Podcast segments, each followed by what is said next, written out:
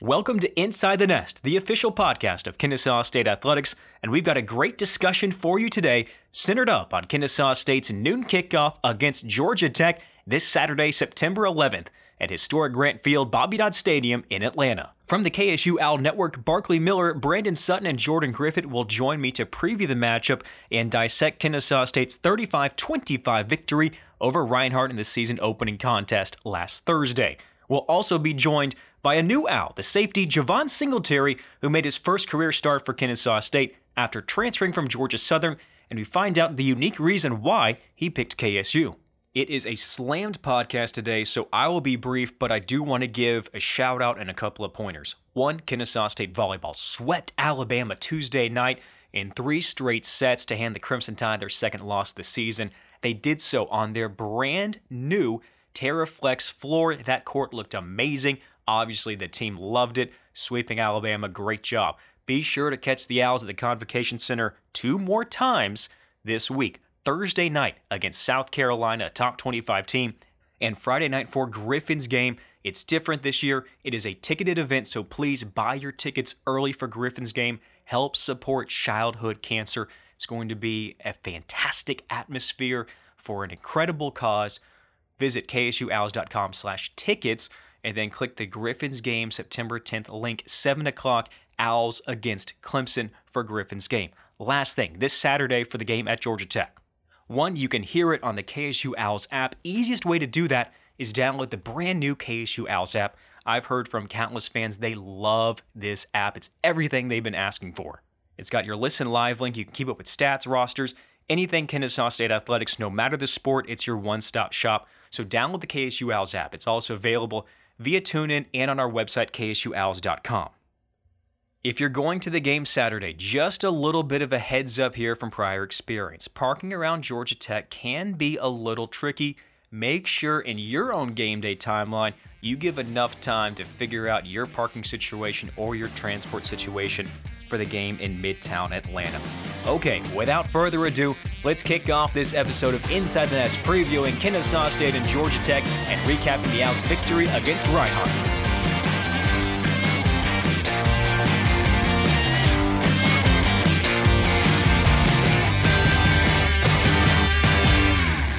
Welcome into Inside the Nest. We got a full crew in the house today. I'm your host, Nolan Alexander, voice of the Owls, joined by Jordan Griffith, our host, producer extraordinaire, who's full of the questions as we continue our new tradition at the end. Make sure you stick around till the end of the podcast for the hard hitting questions. We're joined by Brandon Sutton, who made his analyst debut on the KSU Owl Network for our radio broadcast last Thursday. And we're joined by Barkley Miller, who made his TV analyst debut and also proposed at halftime of the Reinhardt game. The Owls win it 35 to 25. A big week for all of you guys. And uh, Barkley, we're, we're going to have to start with you with this proposal thing. Now that you've had some time to simmer on it, and I'm sure your phone has been blowing up, what's been your reaction to uh, the proposal? How, how would you rate yourself on film? What do you think? You give yourself a passing grade? Uh, yeah, I definitely think I deserve a passing grade. I, I definitely get an A for uh, creativity. I feel like you know, first time it's ever been done on the KSU field during a game. Shout out to you guys as well as all of the stadium staff for helping me out with that. You guys were fantastic, and I I can't I can't put into words how much I really appreciate the help with all of that. Um, and then you know I, I have to give myself about a C or B with how I, I did with my emotions because I forgot what to say whenever uh, she turned around. I was like, uh, uh, uh will, will you marry me? um, it, it, it, was definitely uh, breathtaking and how many people were there. I, I was nervous, man. I don't know what it is. It's like, and I've heard a few people say this. It doesn't matter if you've known them for 10 minutes or 10 years, you're still nervous to get down on the knee and ask them. And so that definitely flowed through me. But it, it was a great day and a, and a night to remember, man. And I, I appreciate everybody's help going into it and keeping it a secret because she had no clue. And I was worried that we were going to have a leak and she was going to find out, but she had no clue. And man, it, it was it was awesome. Sutton, what do you think of his performance there at halftime? So, uh, personally, I had a few notes. I had a few notes. So, uh, Barkley, after reviewing the tape, I'm going to say the, the fumbling on the ring in the pocket, man. What, what what was going on there? What was going on there after the review? Well, look, it, it was it was hard to get up in there and get it out quickly. Uh, you know, we we, we don't wear uh, loose slacks anymore. Everybody's all into the stretchy pants and uh, get getting a, a big old big old meat mitt in there and getting a little bitty ring out. That was that was tough, man. I'm I'm just glad I pulled it out. All right. Who, besides who the is this fumble, we that you're speaking about that wears tight slacks? Because I, I don't remember from Thursday the three of us having on tight slacks. Maybe it's just you. Did you not see Brandon's jeans? Oh yeah, hey, I got it. I, I was I was rocking the skinnies. I'm not gonna lie, man. Look, look, Nolan. Maybe maybe it's just a young guy thing, you know. Jordan Jordan understands. I definitely don't. No. Oh, Maybe man. maybe just the big guy thing now. Maybe we're just all switched to skinny Maybe jeans. that Who is knows? what it is. Maybe that's what it is, Brandon. We were like we're living our skinny dreams. Brandon, did you know about this ahead of time? So I, I had a I had a few days notice. He, he he he spilled the beans to me, but it was it's kind of hard for me to keep it to myself. You know, I just wanted to. I was really proud of him, really for him to go ahead and just pop the question and get things rolling with uh with Brittany. And most of them, the, the biggest thing I want to say, Bark, is congratulations, and I cannot wait for the bachelor party. Thanks, suck me either. It should be a blast. Huh? Jordan's planning the bachelor party, right? Uh, Jordan, uh, uh, we need to get together, man. I have plans you need to review, man. I'm running the show, Brandon. So I appreciate the plans, but I mean, I get I get the final vote, honestly. J, JG is the producer of everything. Oh, uh, I, I I forgot. Uh, my apologies. My apologies. oh man. Now, Jordan and I are going to be there recording an Inside the Nest episode at the wedding and uh, giving the play-by-play and analyst work of, of Barkley's wedding day. And we'll we'll have Sutton on for a guest appearance. I know he'll he'll have a busy day that day, but we're, we're gonna have we're you know what? Maybe we'll just do that one live. Well, maybe we'll do Inside the Nest live at Barkley's wedding in the spring. I don't Love see any other too. Option. Sounds like a perfect setup to an amazing event. So that was one of the most important things that happened on Thursday. Kennesaw State also won a football game, 35 to 25, an opener against Reinhardt University. And if you listen to Inside the Nest, we told you don't overlook this Reinhardt team. And, we- and we went through the ways that Reinhardt was going to come in and be a respectable opponent. I think from some fans' perspective, they saw the score and they think, oh man, this is uh, what, what happened to KSU. Well, like any football game, they're all decided by three or four plays. And I think you can point to three or four plays that if different things happened, this isn't a 10 point win for Kennesaw State. It's at least a, a 17 point win. It could be a 24 point win, 28. It, it could have been a much larger margin. But two things happened, in my opinion, and we're obviously going to go around and discuss this. One, you give credit to Reinhardt for how they played. Two, it's a season opening game. And as we'll discuss with Kennesaw State's opponent this week, Georgia Tech, not all season openers go exactly as the team had planned. So open it up, guys. Your thoughts from last Thursday, KSU's 35 25 victory over Reinhardt. Um, first off, with me, one of my biggest takeaways was, and just to give a little props to him, I was very impressed with how Reinhardt's front seven played against this KSU offensive line, who, yeah, I know we talked about was riddled with injury. We had a lot of young guys, but I mean, stepping up from an NAIA level all the way up to FCS, the the athletes are supposed to be very different, you know, especially you see it most on the offensive and defensive lines, especially whenever you see a FCS team play an FBS team. But those guys from Reinhardt did a really good job up front um, with this KSU offensive line, not not just getting absolutely, you know, road graded out the way. The holes weren't huge for Glover, Murph, X, any of them. Uh, they, they really made KSU work for the yards. And building off what Barkley was saying there, yeah, definitely the, the, the defensive line there for Reinhardt was was really outstanding, and they they came ready to play. But I want to also give kudos to the offensive line for Reinhardt because they they did a dang good job of providing protection for uh, Billy Hall, and just and he he came and showed out. He he came and sh- uh, tried to show that that even though they were an NAIA team, they were trying to come out and show that they were ready to play an upper division uh, uh, roster of guys. Yeah, Yeah. They, they played their heart out for sure. They uh they did everything well that they should have done well against Saw State, and that was especially Billy Hall's running performance. Obviously, that I think 80 yard rushing touchdown right up the gut. Like I think uh, McCreary said on the broadcast, the red the Red Sea part in the middle, and he was just able to go the entire way. They played like they should have. Again, they they didn't have any pressure on them coming into this game because Kennesaw State obviously was heavily favored, and they played really well. I, I think they deserve a lot more credit than maybe the scoreboard. People will expect maybe a larger margin of victory for Kennesaw State, but I don't think people understand just how good Reinhardt is. Something else that stands out to me in this ball game is the fact that a same script happened yet again. Xavier Shepard comes off the sideline, engineers Kennesaw State to a scoring drive, plays the rest of the game, and gets the Owls a victory. And in my mind, I thought did a really good job orchestrating the offense, making the right reads, and the ability for this quarterback over and over again to come in middle of a drive and act like he's been playing the entire game, calm, cool, and collected speaks volumes, I think, to how he prepare, prepares for a game, how he goes about his business, and then how he can stay ready in the middle of the game. Barkley, you and I talked about on the broadcast, but uh, I think that's something that can be overlooked in this ball game. What Shepard was able to do.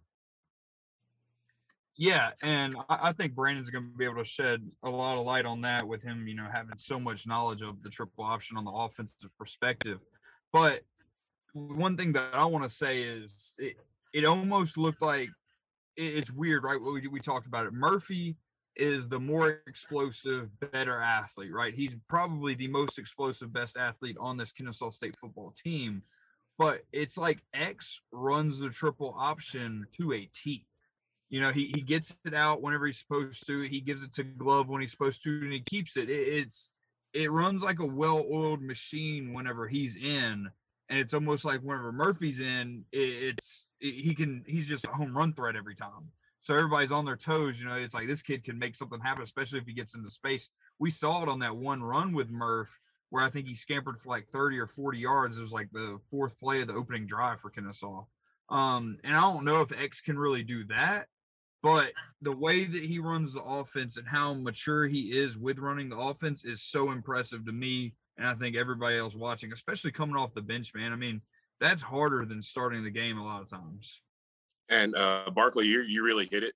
And like most thing, the biggest thing I can attest to X's performance on uh, Thursday is going back to last season, just seeing how you always needed to be ready to come off the bench at any given time.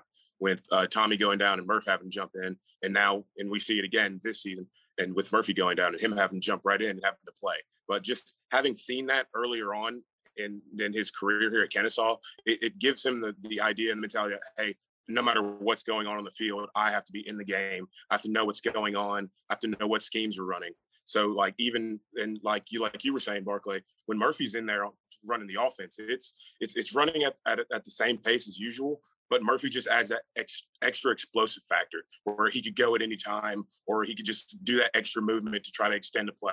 But when X is in there, he runs it more to a okay, what's what's the exact play call. He runs it more of a more of, more of the machine mentality that we're used to in the triple option offense, more back to like a Chandler Burks, and just just being able to see that out of X and just how he's always ready. It, it's really great to see, and it's it's really just going to be nice to see how they're going to be able to just continue to use these two going out throughout the season. Yeah, I think you guys pretty much said everything there is to say, but I just want to highlight that he's a sophomore. These upperclassmen are the ones that come in and fill in exactly what they need to do when it's needed. You know, obviously the next man up mentality. But sophomores usually don't do that, and he did it last semester as a freshman in the spring. So I think that that multiplies the credit. I think probably by ten. I agree with you, Jordan. So I want to go into who we each thought our performers of the game were. For me, it's going to be Shepard. And I think if Murphy didn't leave the game with injury, his numbers, he, he had 98 rushing yards. He done a really good job passing. Probably should have had a touchdown pass in there that was dropped as well. Murphy was playing a very good game. And I think, again, if, if, if he doesn't come out with injury, continues that track, Murphy, who knows, may win conference player of the week on the offensive side. But for what Shepard's able to do coming off the bench and continuing that continuity on offense, playing well, scoring a couple times, Shepard's my performer of the week. Who did you guys pick, offense or defense, as the performer of the week for KSU? Yes. So uh, with me, I think Shepard's a great pick, but to go with somebody different, I'm gonna have to go Glover. Um, I think Glover did a really good job of one of my Miller's must was taking the pressure off of not just Murphy's shoulder, but just the quarterback position shoulders with him being able to get five to eight yards of pop. It felt like every time he touched the ball, they were in such good position almost every time just with that dive, working that dive. And I know a lot of that has to do with the offensive line, but there were plenty of times that Glove got hit in the backfield or Preston Daniels as well in the backfield, and he just carried them for a three, four, five yard game. Um, and I think that that lended its way to how the offense was able to just keep on track and keep the ball moving the entire game. And and I'm right there with you, um, Nolan. I, I also thought that even with uh, Murph going leaving the game early, I felt like the way that Xavier stepped in and was just able to take control of the game and just help lead the offense and just be able to control and pick up exactly where uh, Murphy left off. I just felt the way he played just made him the one of the best performers of the game on Thursday. Yeah, I, I know you guys are going with Shepard, but I got to go with Murphy. And I also got I also have a co-player as well, but I mean Murph had 100 yards, two touchdowns. I, I think the most impressive part of it was the first drive because that really set the tone for the entire game because we didn't see that really last year get shorter. There wasn't that dominant drive that we were looking for. And right off the bat, they go down, I think, just a few plays and they go down and score. But are we going to talk about Spotsville's interception? Like, is, is he going to come up? I mean, I feel like we got to say something. I mean, I, I know it's early in the season, but that that's probably one of the best plays I've ever seen, like hands down. Yeah, yeah, no, I mean that was so impressive. He he went full extension for that, and it was at such a big part of the game. You know, they always say big players make big plays in big games, and that that was like almost the definition of it because Reinhardt was driving to get back within a touchdown of that game. They had a wide receiver wide open on the sideline. He just came out of nowhere and picked it off and just completely changed the the momentum of that game. It, it was really impressive. Uh, dare I say it? It was a very Bryson Armstrong esque play, which is good to see coming from the same position.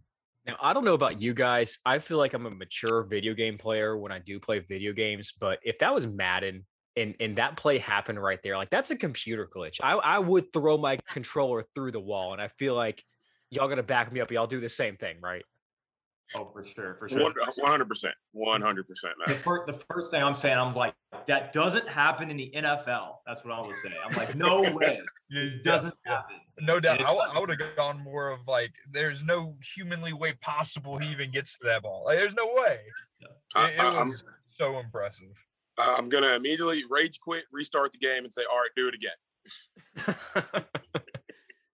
well, Jordan, I think those are both good ones. Again, uh, Murphy, almost 100 rushing yards in like right, roughly two and a half quarters of play.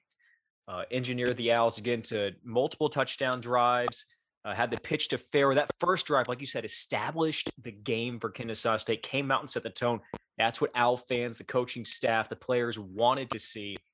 And I thought Murphy again had a had a really good game. And of course, that interception by Spotsville, as you said, Barkley, that came at a very critical time because KSU got the ball back, was able to score right afterward. That flip the switch in momentum of where the game was. So want to move from the performer of the game to our since we're we're like a, an unofficial lineman fan podcast. We have former offensive lineman here, Brandon Sutton, former defensive lineman Barkley Miller, uh, former torpedo linebacker in youth football out in Kansas, Jordan Griffith. Our lineman of the week, it could be offense or defense. Who do y'all pick? I mean, uh, I, I got to give love to my boy because he made a really big play in the game too, and he's one of my spotlights going into the game. Travis Bell, um, and it's weird, right? Because I feel like, and I'm gonna say it later in the podcast when we talk about it, the defensive line has to step up in a bigger way if we're going to be competitive against Georgia Tech. But Travis Bell did a really good job of one disrupting the run every time he was in there. I mean, Reinhardt had so many issues running the ball up the middle. The only time they got anything going was on that quarterback power right up the middle, which he wasn't in on that play. And then on some outside stuff where they're getting their guys into a little bit more space. But he had a huge sack that really just got the defense fired up at the beginning of the game. It kind of rolled through halftime until uh, Reinhardt got it rolling a little bit more later in the second, I mean, in the third and fourth quarters. Not gonna lie, I was on the same page as Barkley. I was gonna go Travis too. But since he stole mine, obviously, I, I, did have another. I had a backup. I wanted to shout out to uh, one of the young offensive linemen, James Dawson. he was rolling in and out of the game a lot on Thursday. He was he was jumping in there, I believe, a little bit of guard and most mostly at tackle uh, on the right side for uh, Katina. But he was a, one of the young guys that I was I was really excited about because whenever you get able to get a lot of young guys in there, people that are already able to just one mentally understand the type of offense we're running, get into the cadence of it, and, and, just be able to move their bodies at that ability. It's really good to see, especially when they're really young. I believe he's coming into his sophomore year. So it, it's really exciting to see. He's going to be a, a landmark guy going forward. And I'm really excited to see what we're going to get out of him for the rest of the season. Yeah, I'm not going to insult the intelligence of two linemen here on the call. So I'm just going to go with the offensive line completely.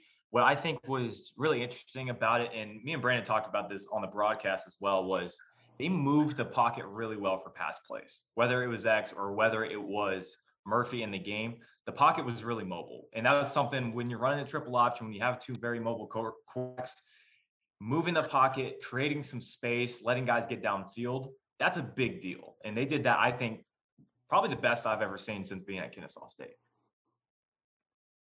All great point, guys. And in Sutton with yours, with Dawson, uh, it, it's so rare to see someone that plays center and then they can go out there and get most snaps out at tackle. That speaks to the versatility of James Dawson. That's what Kennesaw State needs in its offensive line, guys that are I'm not going to say he's the jack of all trades out there, but have that position flexibility to be able to move on the line, especially with all the attrition we've seen with injuries. So I think that speaks to Dawson.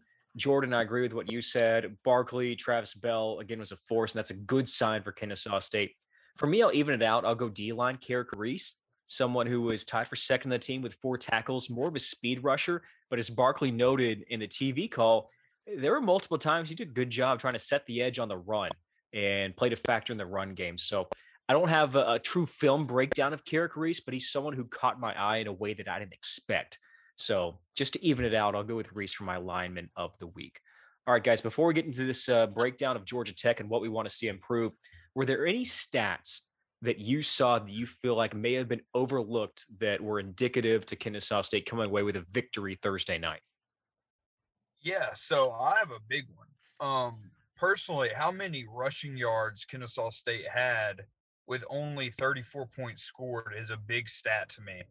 Uh, that kind of speaks to what we said. There were a bunch of plays in the game that almost made it to where Reinhardt kept it close by making plays and Kennesaw making mistakes and it, I think that's a, a, big reason why it was only a 10 point win for Kennesaw State.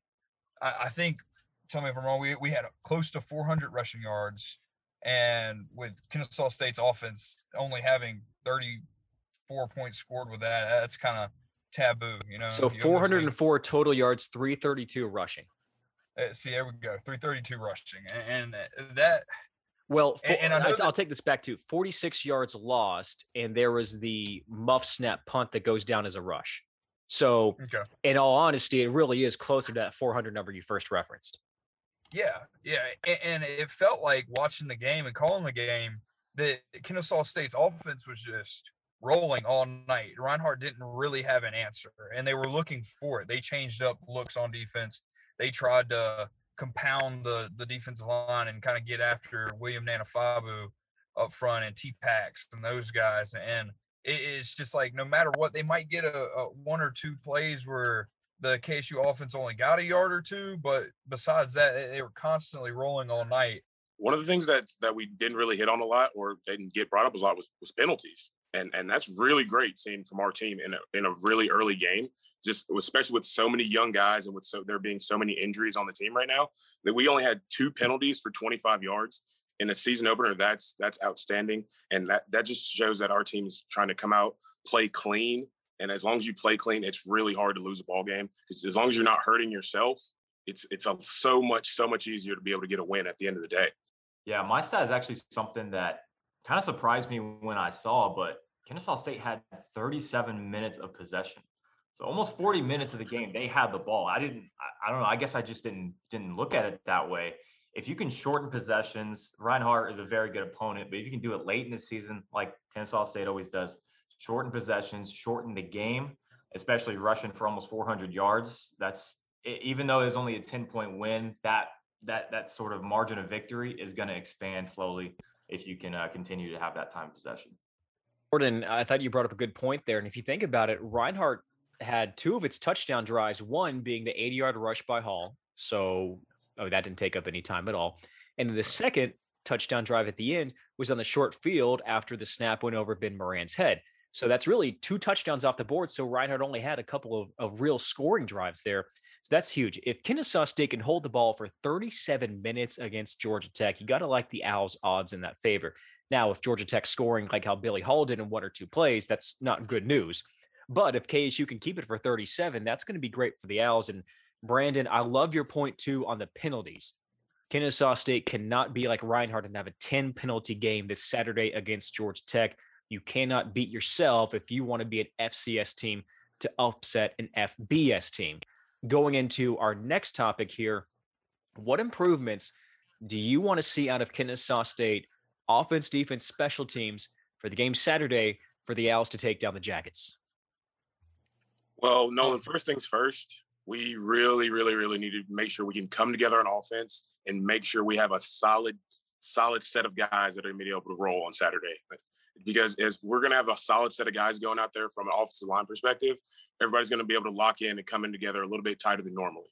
And then from for defense, I, I just feel like we we just need to come out and play another clean game because they, they played a pretty solid game to let alone the short field touchdown and the bright the Billy Hall run. The defense had an outstanding performance.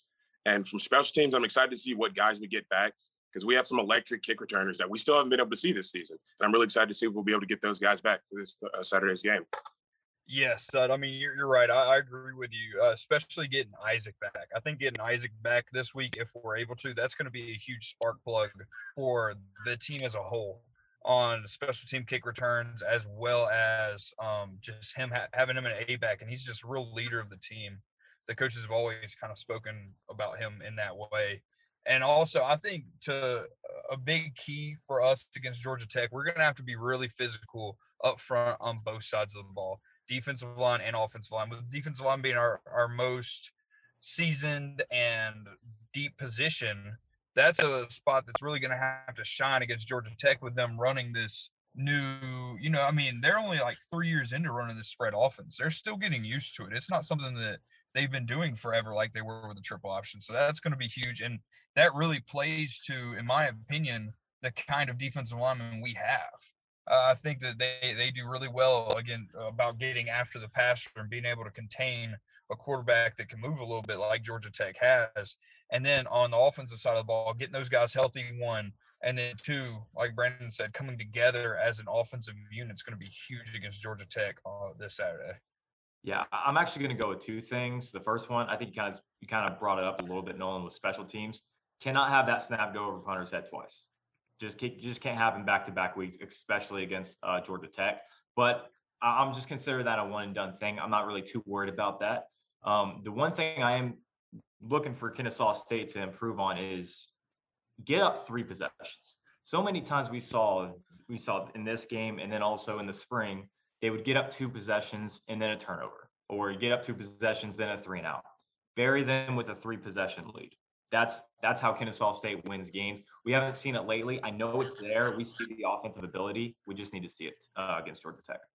Well, Jordan, in the game that you were at on Saturday, Kennesaw State, or excuse me, Georgia Tech and Northern Illinois, the Huskies were up 14 nothing, recovered a muffed punt and had it and scooped and scored with it. The scoreboard said 20 nothing, had a chance to go up three possessions that was negated due to an infraction on the punt team. I believe it was uh, an illegal formation on the punt team.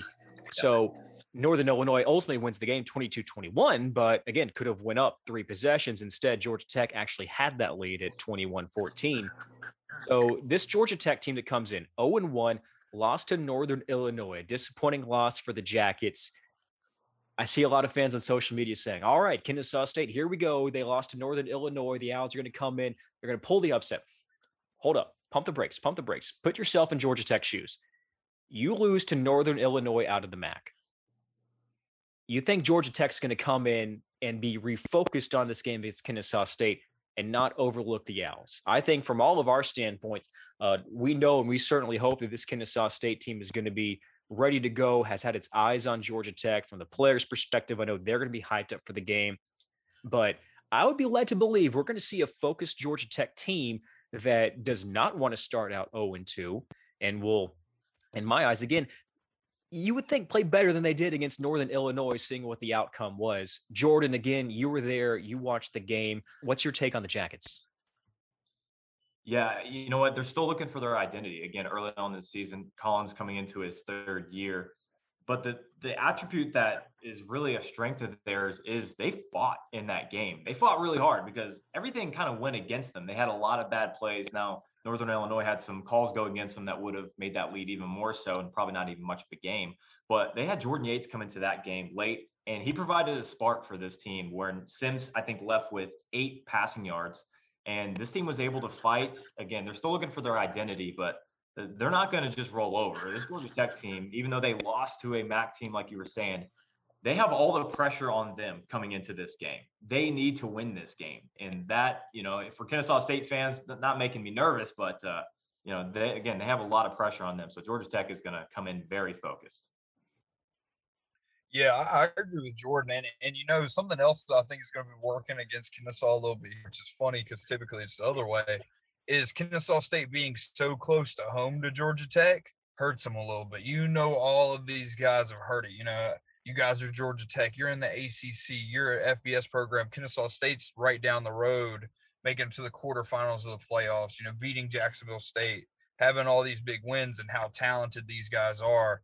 That that's going to play against Kennesaw a little bit because it's not like Kennesaw State's going to be rolling into this game unknown they're they're definitely very known to our brethren down in Georgia Tech in in Atlanta. Um, and it's it's going to be tough to just sneak in and pull one over these guys' heads. They're they're going to come and be ready to play, but it helps because just like Reinhardt coming into Kennesaw, a lot of these guys here at Kennesaw State would have loved and and you know are upset that they didn't get recruited or offered by Georgia Tech. So they want to go and perform and show out. It's going to be a good game Saturday. I'm very excited to watch it.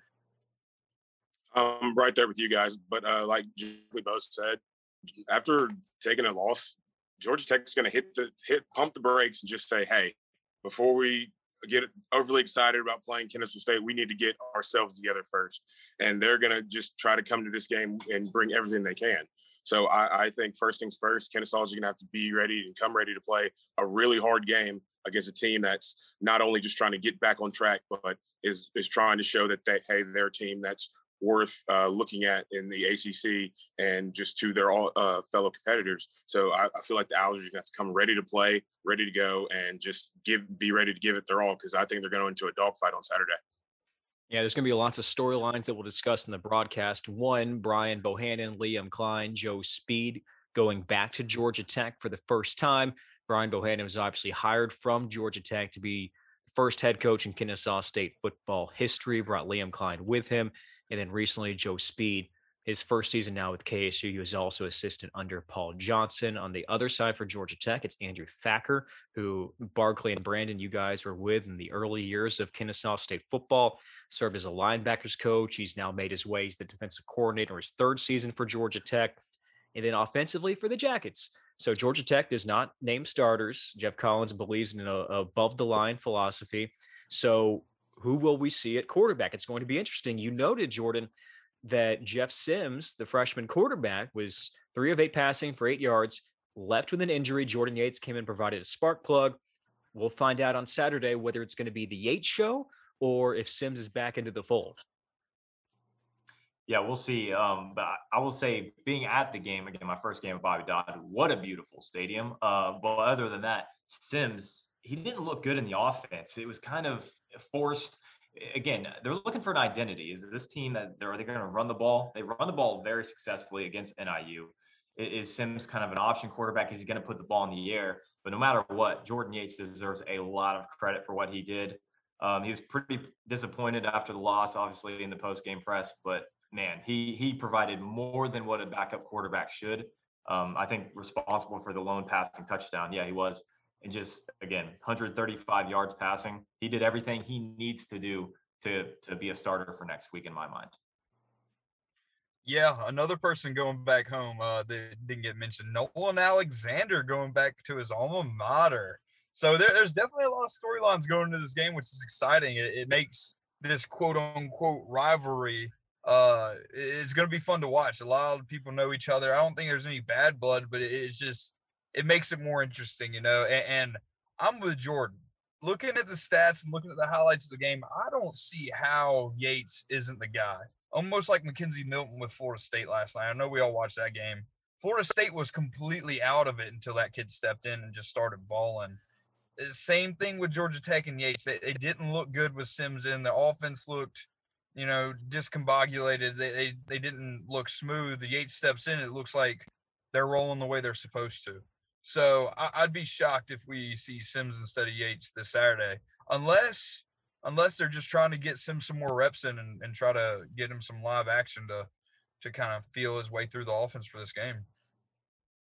I, I, will say this may not be the game. He needs to try to feel his way through because I, I, feel like our defense is going to be able to come ready and and be able to put apply that pressure that's going to be needed to knock him out of rhythm again this week. And we've also and just looking up from the game last week, when things get knocked off track for this team, things things stop going their way. Even though it was it was a close game, but we know that from personal experience, uh, our our team we we we we come together when when our backs against the wall and we're able to play in these tight games. So I feel like if we're able to just knock them off track, get them out of rhythm, we'll be able to stand pretty good chance this week. I will say Sims never came back, so he might just be out completely. I don't, I don't know. I didn't, I didn't uh, hear an update about his injury, but this could be Yates' job just by default right now. Yep, he he was spotted on the sideline with his arm in a sling, so we'll see what happens there. Obviously, the Owls had their injuries going into the Reinhardt game. Jonathan Murphy left the game. We spoke about Xavier Shepard coming in, so both teams dealing with quarterback injuries, injuries in other positions. Uh, again, for me to kind of echo what you guys said, I think the most intriguing matchup on Saturday, noon kickoff, Bobby Dodd Stadium in Atlanta, is going to be the, the Owls defense against the Georgia Tech offense. I, feel like that matchup right there is going to be where this game is won, more so than the Owls spread option offense against Andrew Thacker's 4-2-5 of Georgia Tech. But again, we'll discuss that a little bit more on our broadcast Saturday. You can tune in in the 11 o'clock hour on the KSU Owls app and tune in to hear the call Georgia Tech and Kennesaw State, first Power Five opponent in KSU's history. Going to be a good one in Atlanta. We'll step aside for a short break, come back with our student athlete interview, and then we've got the hard hitting questions. Jordan Griffith and Brandon Sutton lay it down for us here on Inside the Nest. Today tastes like movie night. Okay, whose turn is it to choose? And everyone's favorite hit pizza and Coke. Today tastes like front row seats for all, like cushions and popcorn and counting the seconds. Pizza's here. Today tastes like a slice of the action. Hey, hit the light. Like we belong here and now. and it never tasted this good. Coca Cola. Together tastes better. Wellstar delivers people care right here in Georgia. That means it's easy to get expert care with hundreds of locations, virtual visits, and same day appointments close to your home. Count on Wellstar to help you live your healthiest life. Visit wellstar.org. Now let's visit with Javon Singletary on Inside the Nest.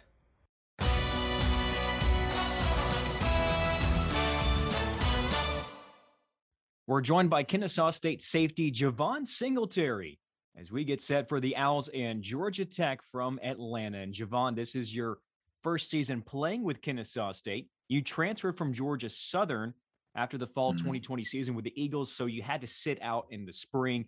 Now you get a chance to be on the field for KSU. You had your first game as an Owl against Reinhardt last Thursday.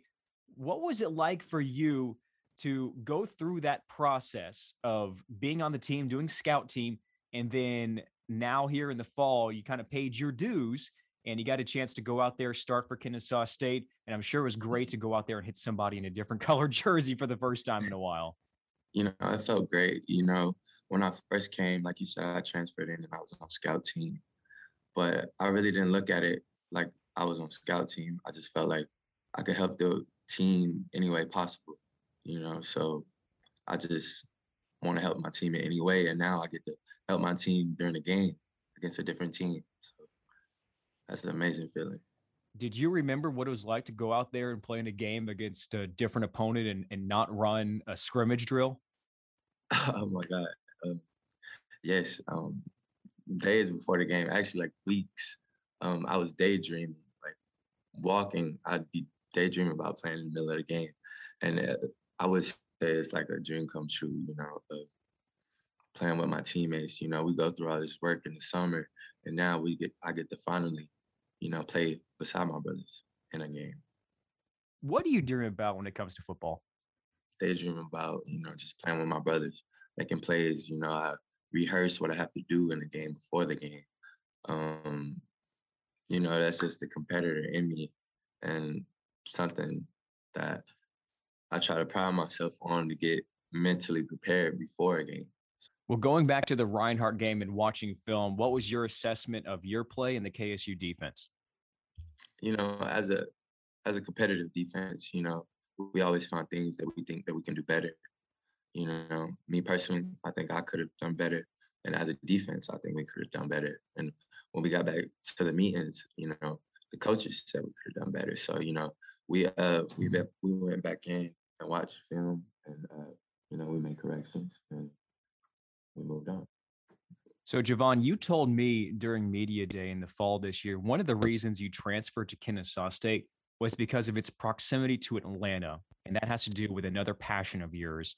Can you tell our listeners why you chose KSU and why being close to Atlanta matters to you? So, originally, like I said, I was uh, in Statesboro and I make music. And I was driving back and forth in the middle of the night. Uh, I was recording music, I was performing shows. And so, for example, I'd have a show, it'll start at like 11, and then it'll end maybe around 2. And then I'll go back, have to go back to Statesboro at 6 in the morning to perform, uh, for practice after I just performed. It's like a four hour drive from Atlanta. And I was doing that often, maybe every weekend, maybe three or four times a week and I really wasn't getting a lot of sleep. So um, I just, you know, I got in the transfer portal. I talked to Coach Safford and we worked everything out and it's just been a blessing ever since. I'm thankful for the opportunity. So have you been able to balance your music career and being a division one athlete a lot better here at KSU? I have been. Like I said, I'm so thankful for this opportunity. You know, they gave me an opportunity to play football, which is a sport I love. And now I'm closer to Atlanta where I can uh, uh, pursue my other passions as well. Well, let's talk about that in, in your budding music career. What's the name that you go by? Because I see it on social media. So let our fans know so they can go out there and, and give you a follow and keep up with your music. And tell us a little bit more uh, about your music. What style is it? How do you like to carry your vibe on stage or in the mm-hmm. studio? Uh, who who is Javon Singletary off the field, not as a football player, but as a music artist? Um, so my music name or alter ego uh, is Zovan. Um, honestly, I make music to cope. You know, I'm kind of introverted. You know, when I get around my friends and stuff, I'm a little bit more open. However, when I get in big groups of people, you know, I, I can communicate. I'm nice to everybody, but I tend to, you know, be to myself.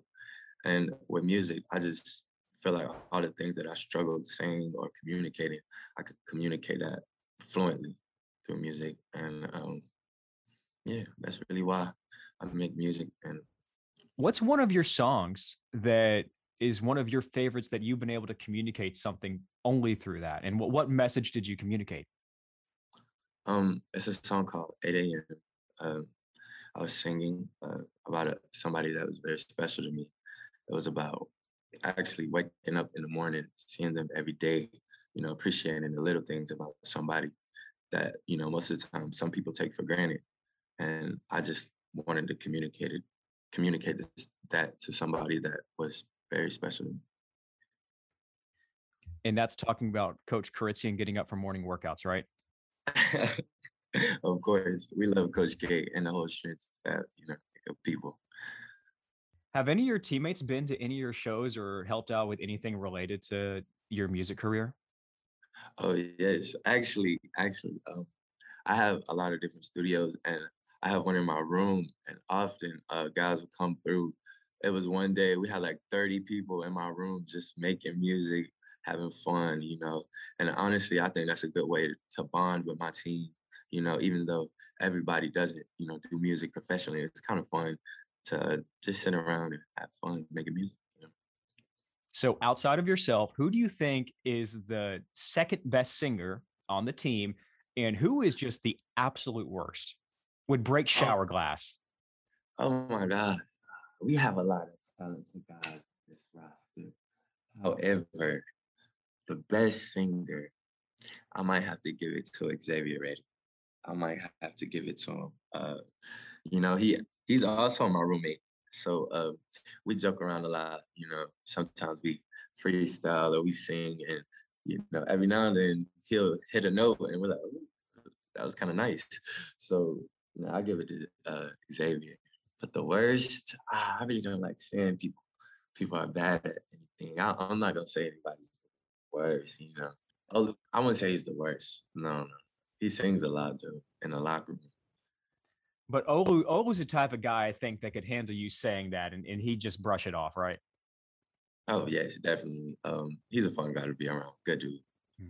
So with you and Reddick both being roommates, a pair of transfers, again, you from Georgia Southern and Reddick from Georgetown, what similarities have y'all found in coming to Kennesaw State and what stands out to you that maybe you didn't think about ahead of time as far as something that's maybe a little easier, a little bit more difficult? Because I hear a lot of times from you and other transfers talking, just kind of off the cuff a little bit of, man, these workouts, I mean, they got after us. That was a little bit more difficult than I thought, or something Mhm. else along that. What, what's something that you and Reddick have both talked about that's been different at KSU?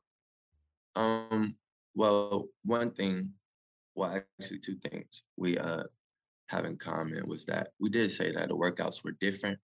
Um, however, another similarity we have is that hard work. Um, so one day, um, say for instance, I have a good day and maybe he's not having as good of a day.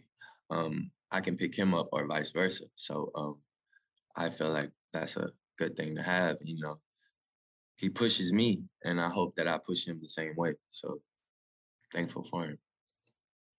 Javon Singletary joining us here. And Javon, before Georgia Southern, you were at Veterans High School and you're a native of Bonaire, Georgia. Tell me about Bonaire, Georgia.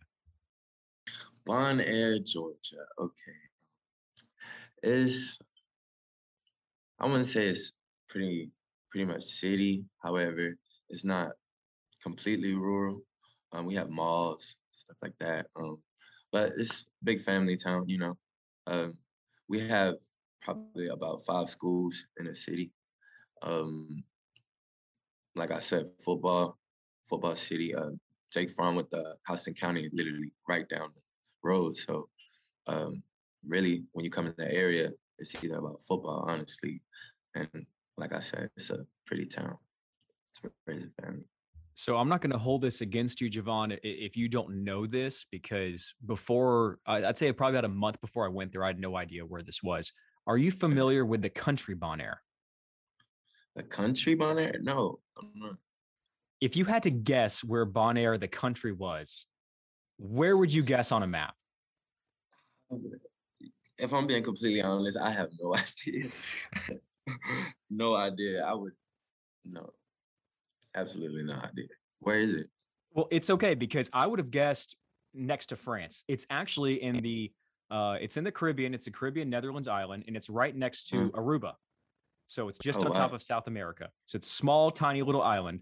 Um, I'm I'm pretty sure it was named there first before Bonaire, Georgia. So I don't Oh ha- having been to Bonaire, the country, and not Mhm. or the island, and bon, not Bonaire, Georgia, I'm I'm willing to bet the only similarities are in the name. So maybe maybe one day we can get you a concert down there and, and Bonaire, the island, from the Bonaire native himself. Well, let's hope. I would be thankful.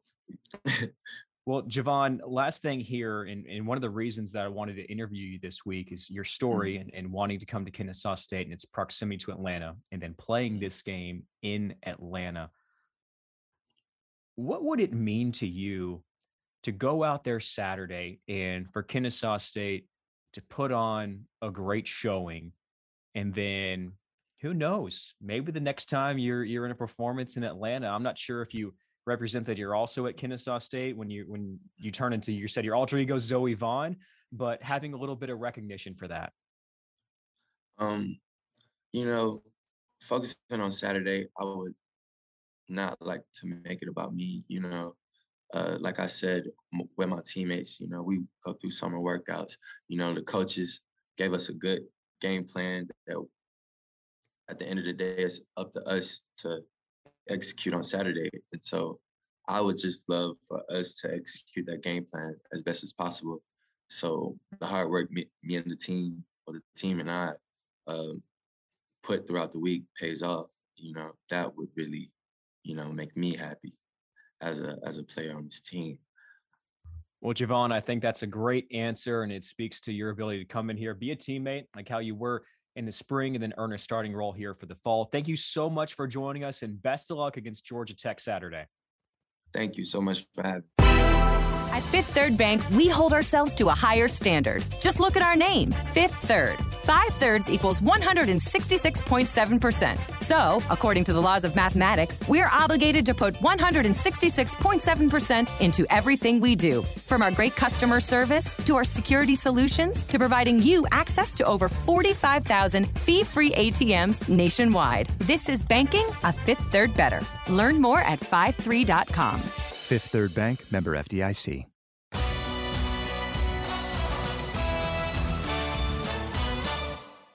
Okay, we continue the new tradition here on Inside the Nest with the hard hitting questions. Here to wrap it up, Jordan Griffith, would you rather? What do you have for us? Would you rather spend a week in the forest or a night in a haunted house? Personally, I- I'd go haunted house, man. I mean, one night, how, how bad could it really be? And, and secondly, I, I don't really believe in uh in ghosts. So, I mean, you know, That's shenanigans. I'm going outside. I will see y'all in a week. I don't play with the heebie-jeebies. Sutton, I'm Yeah. camping with you, dude. th- These horror movies, they all take place over one night. Rarely is it spread out over a week. It's always one night where everything goes wrong. Y- y- You guys, you guys know what I call living in the forest for a week? Camping. I'll go camping. I'll go camping. It's, it's, it's yeah, Barkley. Good luck with that. I mean, look, man. I, I look, camping's not bad or whatever. Obviously, I've been in through plenty of hurricanes where you quote unquote camp in your house without uh without electricity or anything, especially no AC. But I don't know, man. I mean, a week. Uh, that's just that's a lot of my time. I'd rather just you know tough it out for like six or seven hours and figure it Okay. out. You know, All right, it's I, all I got fun I and got, games. enough, I got enough crosses. I got enough. Uh, I got I, I got holy water. I'll be okay. Those will be the longest six to seven hours of your life. I promise. We're going to be using leaves as teepee, but Barkley's going to have brown pants after being in a haunted house one night. Oh yeah, hundred percent. All right, Jordan, that, that was a good one. So now we move to the scoreboard where the real competition is in fact or fiction. Brandon Sutton, it's your turn to ask the questions. Barkley, the way this works, Brandon's going to give us two statements. One is fact and one is fiction. You've got to pick which is which. And then we'll go, everyone will give their answer, and then Brandon will let us know how it worked out. Perfect. All right, guys. Here we go. First statement: Hillary Clinton is blood related to Celine Dion. The second one: A single strand of spaghetti is known as a spaghetto. That's fiction. The, Jordan. the first the first one I think is fact because that's way too out of left field for you to not look that up and uh found out that that's the truth. The second one, fiction, man, a spaghetto. I've I've never heard of that, and also who's just eating one piece of spaghetti. So Okay, so I, I have a long explanation for this one. So last week, Nolan took my tactic, which was changing a little bit of a fact and making it fiction. And I feel like that's what you're doing with the Celine Dion one. And so I'm going to go with the spaghetto because I would love for that one to be true. Okay. Okay. So maybe that was the inspiration for SpaghettiOs. It was multiple little strands of spaghettos curled up together to get SpaghettiOs. Maybe that was it. And actually, it just turned on in the shape of an O. I think it's similar. Sutton's trying to pull a fast one on us, and it's not Celine Dion. Maybe it's like Lisa Presley from last week, or it's it, it's some other celebrity. Yeah, I say I say Hillary Clinton related. And you know what? We would have heard about this too when she ran for office in 2016. that you figured her against Trump, like that would have been brought up at some point. So that's fiction. Spaghettos. I'm going to go have a spaghetto if this is true. All right, drum roll, please. And Nolan and Jordan are right. Spaghettos are the right one. Wow. Like Well, I, first, I when I was looking everything up, I was like Hillary Clinton's related to somebody, but I couldn't figure out who it was. But literally, the first, the the second thing that came up when I was googling fun facts is a single strand of spaghetti is known as a spaghetto. And Nolan, you're right. That is where spaghettios comes from. I just feel like I would have heard about that by now. I mean, that's just so shocking to me. Nolan is sneaky good at this game. His logic makes too much sense. Y'all want to have some spaghettios in the podcast next week? Jordan and I will have spaghettios to celebrate our victory. Oh man. Barkley gets beanies and weenies. Yeah, Beanie weenies, man. I was glad to be on the board. It was a long week. It was a long. week. I thought of, I thought about that loss last week to Sut a lot. I, I haven't slept since, if I'm being honest. Welcome to the winner's circle. We'll, we'll all be camping out. Barkley will be in the haunted house. Dang right. the L. And you know what's gonna help? What else is gonna happen on Tuesday? I'm gonna be living my life. Y'all are still gonna be stuck in the forest. If you make it out of there. Can't- Well, Barkley, next week you are in charge of fact or fiction. Jordan keeps Would You Rather because he has some incredible ones on there. So hit hit us with a good one next week, Barkley. Okay. I gotcha. I gotcha. I'll see if I can trip you up. Maybe maybe go 0 for 3 for you guys. That'd be nice. Mm. I'm I'm just I'm pretty good, man. I'm pretty good. Hey, I I, I- I can see that. Those were good ones, Sut. Those were good ones. If you're listening and you have a good idea for one of these, a Would You Rather or fact or fiction, drop us a line. You can hit us all up on, on social media. And uh, maybe we'll, we'll, we'll take some fan questions here. We just got to, we'll have to verify that if you do fact or fiction, that you're not just pulling a fast one on this and there's, there's truth behind this. We'll have to get some fact checkers involved. That'll be me. That's what Google's Let's be honest. Let's be honest. Guys, a lot of fun mm. today. Appreciate it as always. Looking forward to this Saturday noon kickoff, Bobby Dodd Stadium, the gold standard of Kennesaw State against the white and gold of Georgia Tech. We'll have the game for you on the KSU Owls app. You can watch it Bally Sports South. For Jordan Griffith, Brandon Sutton, Barkley Miller, I'm Nolan Alexander. Been a lot of fun. We'll see you on Saturday. Go Owls. Go Owls. Hootie.